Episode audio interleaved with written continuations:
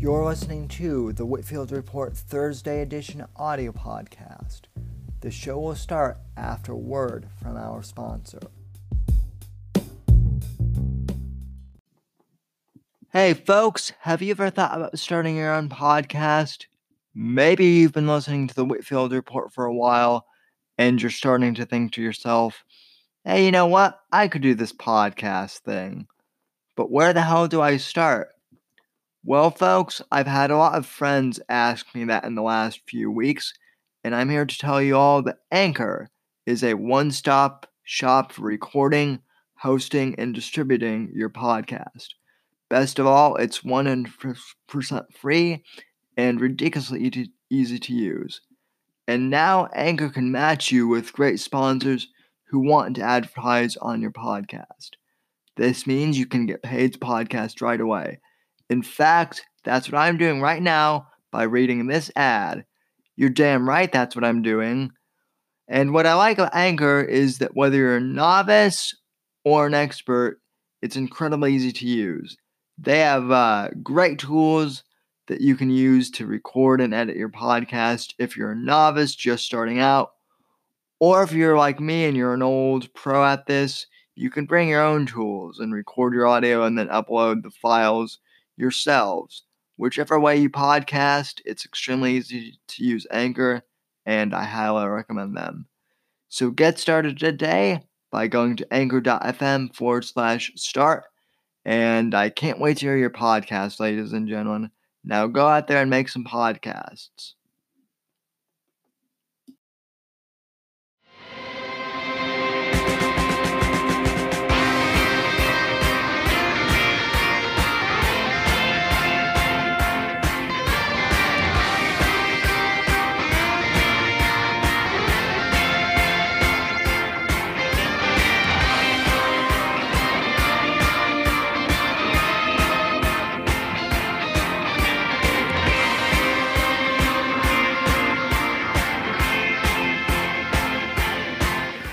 Hello, ladies and gentlemen, and welcome to the first episode of the Whitfield Report Thursday edition audio podcast for 2019. Yes, folks, the audio format version of the uh, Thursday podcast is finally back, ladies and gentlemen. And uh, it's only the end of the month, but needless to say, I'm glad we're back to our regular Thursday show format proper.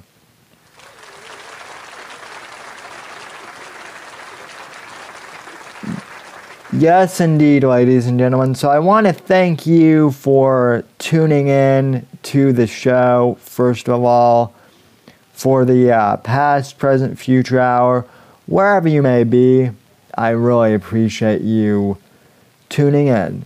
Now, usually for the Thursday show, I tend to stay away from politics and reflect more on what's going on in my personal life. This is more of a uh, personal audio diary, so to speak.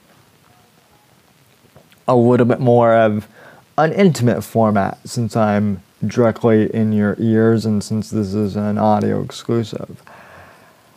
With that being said, however, I do want to uh, focus a little bit more on politics for this week's edition of the Thursday podcast. More specifically, I want to focus this episode on Kamala Harris, uh, Trump. We're gearing up for the uh, for Trump's reelection in 2020 it's 2019, 2020 is right around the corner, believe or not. The Democrats are right now deciding who they want their candidate to be uh, for 2020 to oppose and, in their minds, defeat Trump. And right now, honestly, ladies and gentlemen, it's not looking good for them. It's it's not looking good for them in terms of who they have for choices. Now, I'm also going to explain in this episode why Trump I think is so hard to beat with his personality. This episode, of course, is titled uh, Why Trump is Trump. And what that means is many politicians have tried to emulate Trump and kind of his mannerisms in the past few years, especially on the left. Uh, they've kind of decided, okay, well, Trump wants to play this uh, tough guy shtick. Well, okay, we can try and emulate that. But it never works out for them. It never works out for them because Trump and his persona are unique. And Trump spent years and years and years perfecting that persona of his. Yes, ladies and gentlemen, it is a persona. And yes, he did have to work at building that persona. And the media also helped him build that persona, which in part is why the media now hates Trump so much, is they created their own monster. I'm going to explain why they hate Trump now, even though he's basically a creation of the media or that persona, and why Trump is unique to Trump's persona and why no one can really do what he's done and how Trump's persona has gone from show business into politics and how it's actually transitioned fairly well, actually, for modern politics. Uh, but first, I want to spend this first half segment of the podcast talking a little bit about the abortion law that got passed in New York, which essentially allows for uh, fourth term abortion, final trimester abortions to be allowed. Okay, and this was devastating news for the pro life movement and pretty devastating for conservatives. And for uh, very good reasons. Now, I myself am pro life, this isn't really an issue I cover very much on this podcast because it is so controversial. But I will do my best to try and just quickly recap my beliefs on abortion. I do believe that life begins at conception.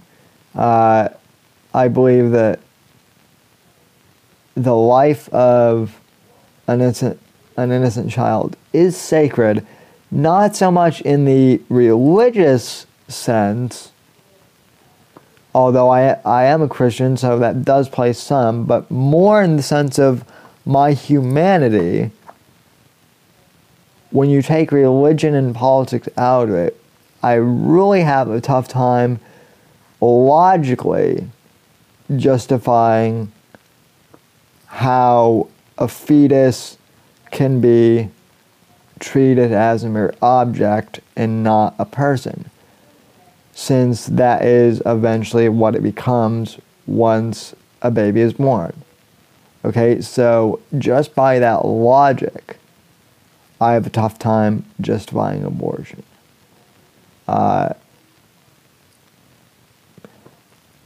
I believe that, you know, if if we have problems in this country, if most people in this country, they have problems with killing small animals and, uh, you know, animals that are small because they really don't have, they don't have a conscious will of themselves, right? We f- tend to frown in society upon, uh, you know, killing dogs, you know, or, or, or puppies, right? they're innocent, they don't know much better. Well, you know, that is how a lot of the pro life movement sees babies too. They see babies as being innocent. They see babies as being deserving of a chance to be born and to actually experience life. And believe me, I I believe that the life of a human being over the life of an animal is much more uh, grand and much more important in the in the grand scheme of things. But just I gave that example to kind of equate it to what the left uh, thinks of rights, right? Pro-lifers equate, you know, babies as being sacred, much in the way environmentalists on the left equate animal rights.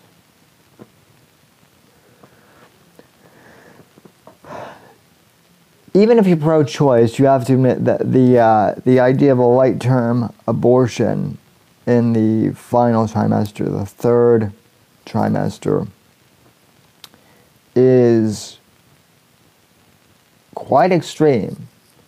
And yet, New York has passed this. Now, why do I bring this up? Clearly, people are upset in the pro life movement about the New York law. And as I just said, they are justified in their anger. It is righteous. However, the response to this anger, I think, is misplaced. I've seen a lot of conservatives on social media, whether it be Twitter or Facebook or what other formats have you. They have said that we need to boycott travel to New York en masse. That we need to boycott New York uh, until they repel this law. Well, there are a couple of problems with this. First, let's get the practical ones out of the way because even though they're practical, this is still going to be hard for many pro lifers to kind of understand or maybe to swallow. First things first New York is a massive, massive state, and more specifically, New York, New York City, Manhattan, is a massive metropolis.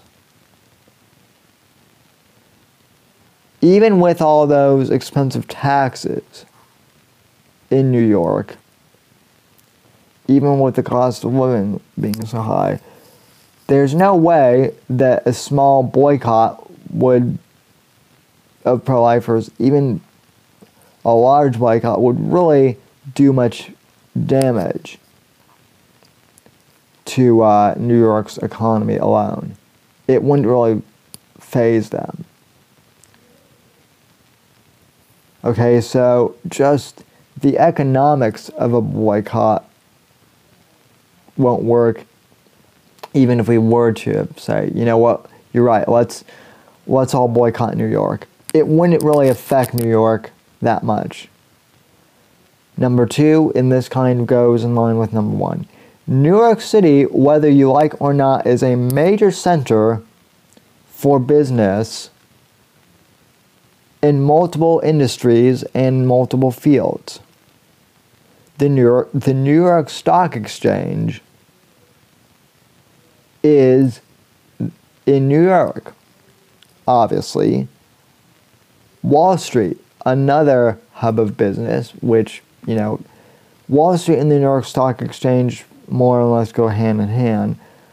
But New York is basically a center of business and industry. Many different companies in America have offices in New York. So to avoid New York is basically impossible in the sense that there is a lot of business conducted in New York. So again, the economics pretty much make it impossible for New York to be totally boycotted. And believe me, even if you're morally against abortion, like I am, even if you're very pro-life, I guarantee you, if you if you're someone who works in corporate America, you do not want to. You most likely don't want to. Uh, you know, skip an important trade meeting or an important board meeting or what have you uh, in New York because uh, of your um, values. Most people, even on the right, are probably not going to uh, tell their boss off and say, you know, I'm not going to New York for that meeting because uh, New York is where late term abortion is legal and I'm not for that, so I'm not going to go. Probably not going to go over that well if you have that conversation with your boss, even if your boss is pro life. So it's just impractical economically. The third and most important reason why this boycott mentality is stupid is because even if the boycott were to happen, even if pro lifers from every part of the country, minus New York, were to boycott traveling to New York, like I said, because of the economics, it wouldn't work. But also, it wouldn't necessarily solve the problem magically. All you would be doing is, you know, telling people not to go to New York, New York, but that might not change the law at all. The government probably wouldn't care at that point. So, you know, boycotts for this type of uh, thing are useless. This isn't like Target or Walmart where you can, you know, hurt them just by boycotting them for a period of time. This isn't some big box store where a boycott will affect sales. And believe me, if if you're boycotting uh, New York, other conservatives, then you're also leaving the conservatives that are in New York and the pro-lifers that are in New York. You're leaving them to fight the battle on their own, which isn't really helping things. So, what, in my opinion, is the best thing for us to do regarding this uh, issue? Rather than boycott New York as a whole, I have suggested, and I will suggest again, that rather than a boycott, those who are serious about seeing this uh, new abortion law get repealed, instead of boycotting the state, go to New, to New York. Go into the belly of the beast. And ally yourselves with activists down there. Ally yourself with pro life activists. Organize a march. If you are if you're a New Yorker, write to your congressman in New York. Write to your elected officials locally and statewide and let them know that you are upset and outraged.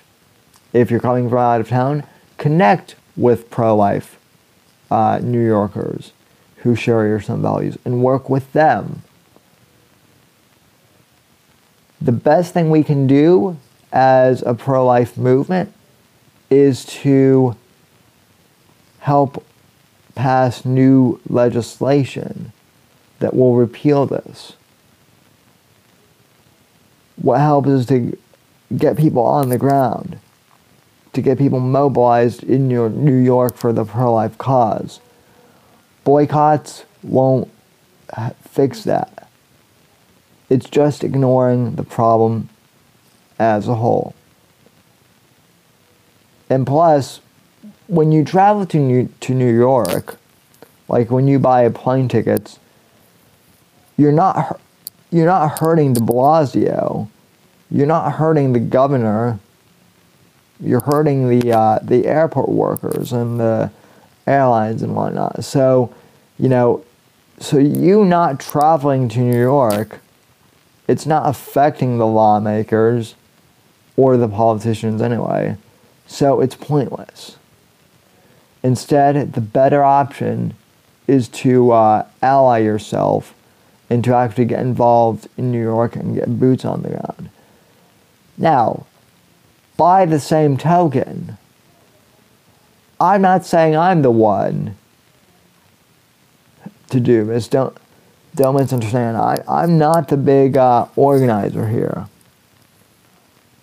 I I don't know specifically, you know, when a if we should organize a rally or specifically what can be done because I'm not a native New Yorker. But my best advice would be if you're serious about this, reach out to to pro-life New Yorkers and find out what they need to fight this. That is your best way to fight against the uh, this heinous new abortion law in New York. New York. So those are uh, those are my two cents on that topic. And with that in mind, ladies and gentlemen, we'll be taking a uh, quick break, and then when we come back, I will I will discuss uh, Kamala Harris, the 2020 uh, election as a whole, and why Trump is uniquely suited to his own style, and why no one else can successfully emulate what Trump does. You're listening to the Whitfield Report Thursday edition. I'll be back right after these messages from our sponsors.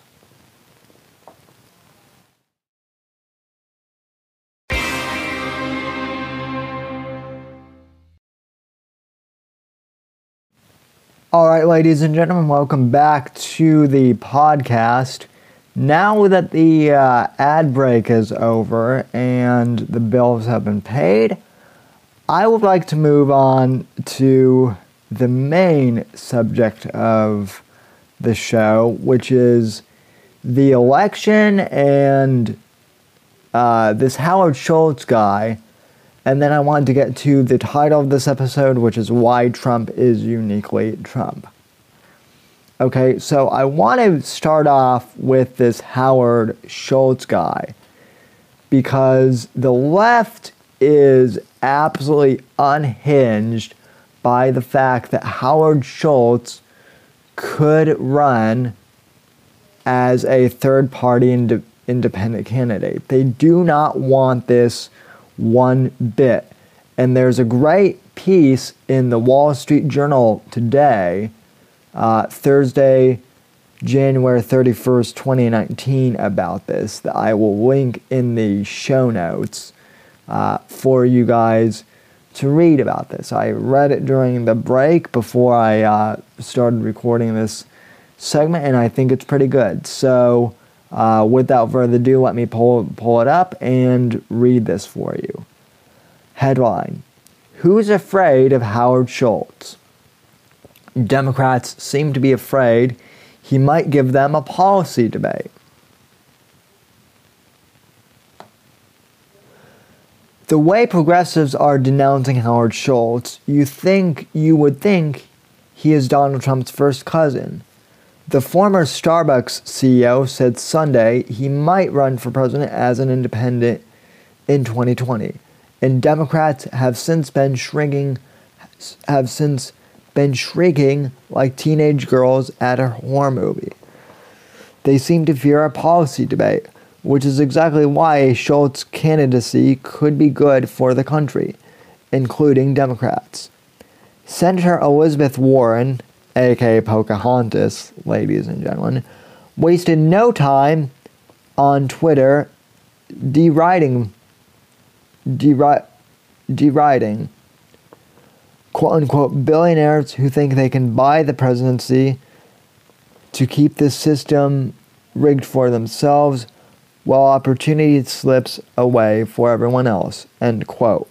This, ladies and gentlemen, is ironic considering that Elizabeth Warren and, and her husband both live in a massive house and they're bureaucrats. But hey, that's none of our business. Mm-mm. The Democrat pundit class, which means nearly every pundit, rushed to say that Mr. Schultz should stick to grande cappuccinos and leave politics to, to the professionals who lost to Mr. Trump. They're trying to bully Mr. Schultz out of the running, but along the way, they're making the case for why he should.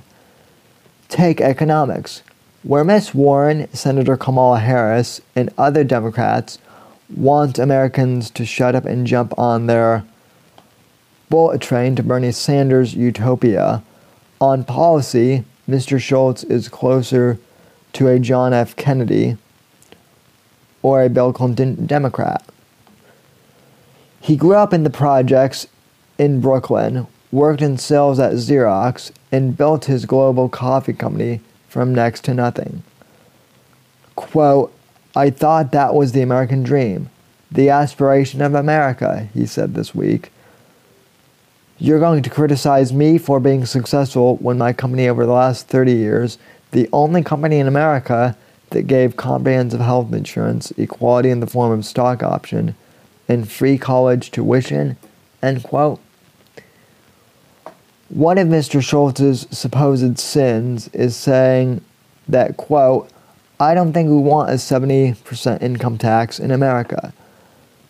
This brought down the wrath of Alexander Ocasio Cortez, the 29 year old fourth term, term congresswoman whose claim to fame is winning one election. Looking cool on Instagram, and proposing ways to spend other people's money. Also, folks, this is the girl who, uh, you know, can't name the houses of uh, Congress properly or uh, the three branches of government for that matter. She's a living meme at this point, ladies and gentlemen. She literally is. Democrats might benefit from reacquiring them, from reacquainting themselves, excuse me, with the private economy and wealth creation, which is damaged by punitive taxation. Mr. Schultz could point out point this out in debates and note how the success of Starbucks allowed him to provide thousands of Americans with jobs, good health care, and the $30 million to help veterans navigate the workforce that Mr. Schultz has written about in these pages. That, of course, being the pages of the Wall Street Journal, ladies and gentlemen. Ah, da, da, da. Mr. Schultz has also dared to question the wisdom and affordability of Medicare for all. This, ladies and gentlemen, is his greatest sin in the eyes of the, of the Democrats, and this article will lay out why which would cost well no- north of $30 trillion over 10 years. Democrats don't want to hear this, but voters might.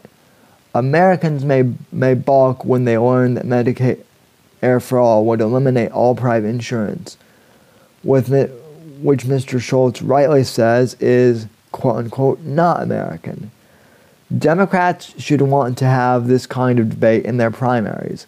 Least they anoint a nominee whose ideas turn out to be too radical to defeat even Mr. Trump or to govern successfully if they beat him. But Democrats elite but democratic elites don't seem to want to hear anything that would interfere with socialism by acclamation. Mr. Schultz must be bewildered by his reception, given that he's been an earnest and lifelong Democrat in good standing. He should ignore the hus- the public hazing from elites and run if he thinks he has something to offer. Alright, now that is the end of the article, ladies and gentlemen. The point I want to bring up here, and then we'll take one more break and get to Trump. But the big point that I want to bring up here with Howard Schultz of why they're afraid of why the Democrats are afraid of him. They're afraid that he's going to split the vote and give Trump an easy victory, obviously. That's their fear. But the other big fear, ladies and gentlemen, is that Schultz is too conservative for them. The left has gone so far radical now. The Democrat Party has essentially become the, the party of the left and radical social justice and uh, virtue signaling. And what Howard Schultz represents is a return to uh, a Democrat Party which cares more about economics, which cares more about fiscal responsibility, which is more conservative uh, morally, certainly. In other words, Schultz wants to uh, return the Democrat Party uh, to that of the uh, JFK era. Now he's running as an independent, folks, or he's planning on running as an independent because he realizes that the left in the Democrat Party are just that. They're essentially leftist, borderline socialists. So Howard Schultz freaks them out. They don't know what to do with him uh, the left doesn't. And this will be very interesting. I, I hope he actually does run as a third party candidate. He might, he probably won't win against Trump, but it'll be, it would be great if he could split the, uh, the, the ticket for the Democrats. That would be great. All right, folks, uh, we'll take one more quick uh, commercial break, and then we'll be uh, back to get to the title of today's show Why Trump is Uniquely Trump. And then we'll uh, conclude the show. You're listening to uh, the Whitfield Report Thursday audio podcast.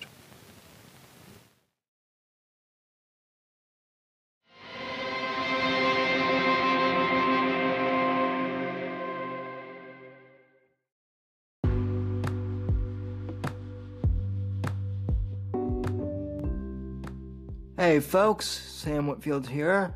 I just wanted to take a moment to say thank you for downloading the audio podcast and listening to the show wherever you may be. I really appreciate it. And I would like to let you know that you can also now support the show directly via Anchor. If you go to anchor.fm forward slash Whitfield Report, you can now support the show using Apple Pay or Android Pay on your mobile device, depending on which type of phone you have. And you can contribute $1, $5, or $10 as the three levels of contribution. I would really appreciate anything that you can give. Every little bit helps the show. And you can find the link to support the show directly in your show notes, depending on which app you're using. I would really appreciate the support if you can. If not, please uh, continue to support the show by giving us a rating on iTunes and sharing with your friends. Thank you very much, and I hope you enjoyed the show. God bless.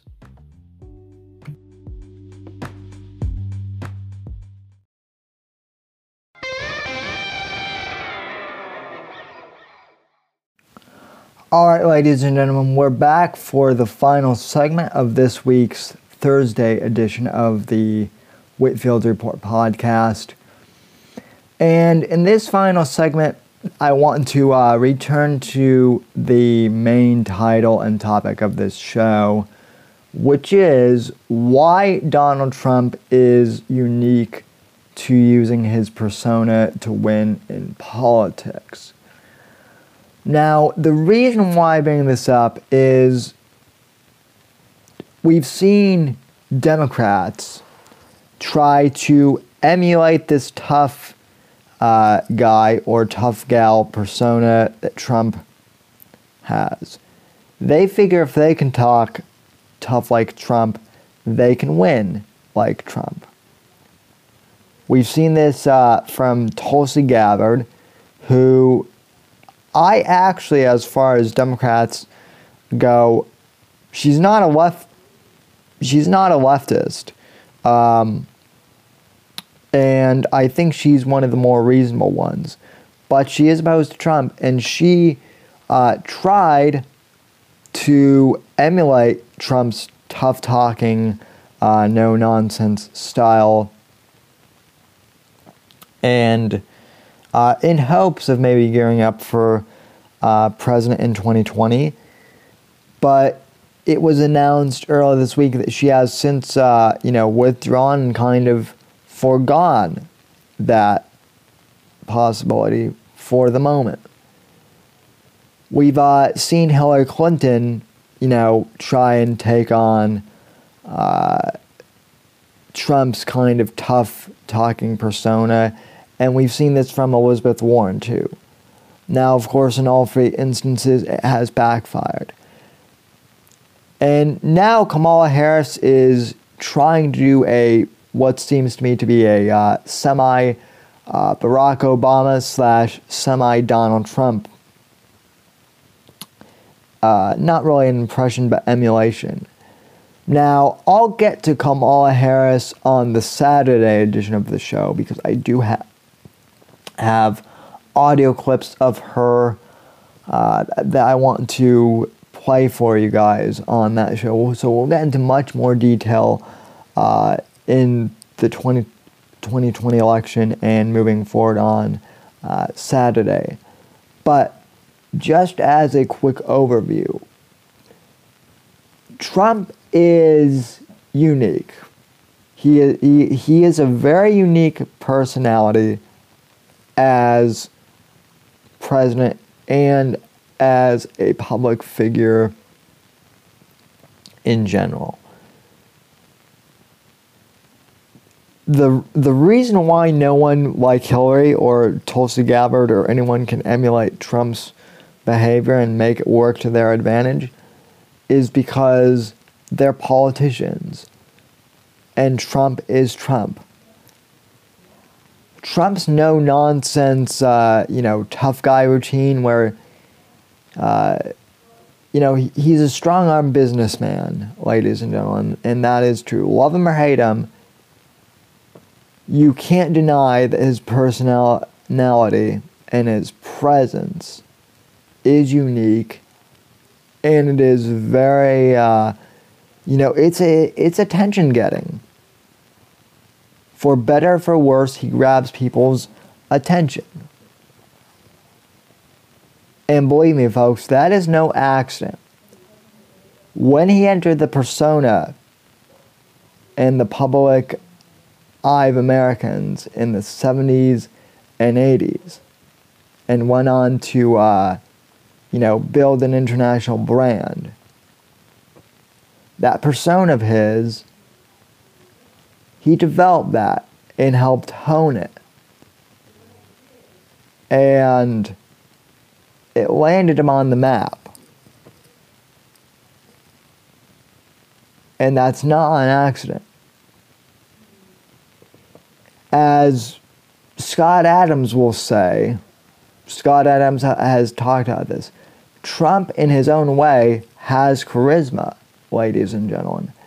It might not be the same type of charisma we think when we think of politicians like Barack Obama uh, or, you know, name your favorite politician. He doesn't sound like Kennedy. He doesn't sound like uh, Reagan. He doesn't sound like Obama. But he does, in a sense, have his own uh, charisma style, which brings people to him. He can bring an audience. He's a showman. And his unique persona can only be used by him. Why? Well, other politicians like Elizabeth Warren and like Tulsi Gabbard and like Hillary, as I mentioned before, they've all tried to be arrogant and kind of, you know, a ball buster like Donald is. And for them, it doesn't work because they all come off as politicians because that's what they are. Trump was already a larger than life uh, persona when he entered politics. He had spent 35, 40 years in this persona as a tough, no nonsense businessman and a, a media mogul. The media, one of the reasons I mentioned, I mentioned at the beginning of the show that the reason why they hate Trump and his persona is because they helped build him. They helped build his persona, right? Because when Trump was doing The Apprentice and when Trump was doing reality TV, and when Trump was being Trump essentially, as we know him, the media ate it up. They encouraged him to be Trump, to be larger than life. You know, the the larger than life kind of in your face businessman persona, the, the, the, the tough guy persona of Trump, that's unique to him. It works for him because he essentially created that Gordon Gekko, you know, style of tough guy, strong arm politics. He invented it. And he's used it to his advantage in politics to get stuff done. And along the way, piss off the left and create media firestorms, which all of us who support him love, but he's the only one who can do it. Everyone else comes off as an asshole doing it. Or, you know, they come off as stubborn, but Trump can get away with it because of the unargued success that he has in the unargued charisma that he's uh, shown that he has by using that persona. And I have a sneaky suspicion that, yeah, obviously he's going to need to refine things a bit more now that he's president in terms of election, but by no means is he going to be any less, uh, tough to be. He will bludgeon uh, his opponents in the debate to death with his words if he has to to win. He is still very commanding. Right? He made the Republican primaries in 2016, which no one was interested in. Very few people are ever interested in primaries. And yet he was interesting because he had a big enough ego and a big enough persona to fill those boots. So the reason why that persona works is because the Donald simply is the Donald. He can't be copied, he can't be emulated, and he can't be uh, intimidated either. That style is uniquely his. All right, ladies and gentlemen. Well, I want to thank you for uh, tuning in to the Thursday edition of the podcast. It's great to uh, finally have this this edition of the show back after what seems like a long period of time. I did do a Thursday show last week, but I recorded it live, uh, which I rarely do. But I recorded it because of some obviously important reasons, the whole stolen valor thing and whatnot. But uh, anyway, folks, glad to be back uh, to the full regular schedule now. So be sure to tune in to the Whitfield Report live Saturday night, uh, 8:30 p.m. Eastern Standard Time. We now have a we now have a uh, an official YouTube URL for the show. So thanks to everyone who subscribed uh, to the YouTube channel. I now have 115 followers on YouTube. Thanks to everyone who helped me get to that goal. Uh, so that URL, of course, you can go to youtube.com forward slash the Whitfield Report, uh, all one word, to find the official YouTube channel and live stream times for this podcast when it's live. Uh, also on Sunday nights, we have the American Watchman Roundtable also streamed live on that channel, and that will be at 9 p.m. Eastern Time. And that, of course, is my weekly panel discussion with my American Watchman colleagues, uh, Gabe Icaboni and Joshua Johnson. And we'll be adding a fellow panelist as well here soon, but we don't know who that will be yet. All right, folks, uh, as always, thanks for listening to the podcast. Also, don't forget that if you uh, enjoy the show, that you can support the podcast by supporting me on Anchor. Uh, click the support link in the description, or you can also support me via PayPal by going to uh, paypal.com forward slash Whitfield pod. Thank you for listening to the uh, Thursday edition of the show. I'll see you Saturday night.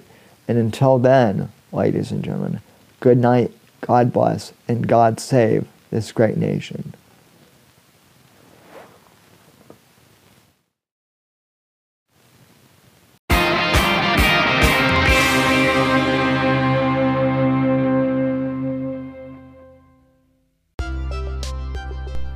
Hey there, folks! If you've made it this far to the end of the podcast, I'd like to thank you very much for listening to the show. You are the ones that make it possible for me to uh, make an income from podcasting, and I greatly appreciate that just by listening to our show. You are helping us gain ad revenue. However, if you would really like to uh, help support the show, I encourage you to please donate to the podcast and become a supporter of the show. You can head over to anchor.fm forward slash Whitfield Report and click the support this podcast button and uh, choose the amount that suits you to support the show. Or you can click the link in the show notes and it will directly uh, take you to that page. If you can support the podcast, I really, really appreciate that anything that you can do to uh, help out is greatly appreciated. Even if you can't afford to uh, help financially support the podcast, I encourage you to please go on iTunes uh, or Apple Podcasts or Stitcher and please leave this podcast a positive five star review. That really helps us out here at the Whitfield Report. Thank you for listening, and I'll see you next episode.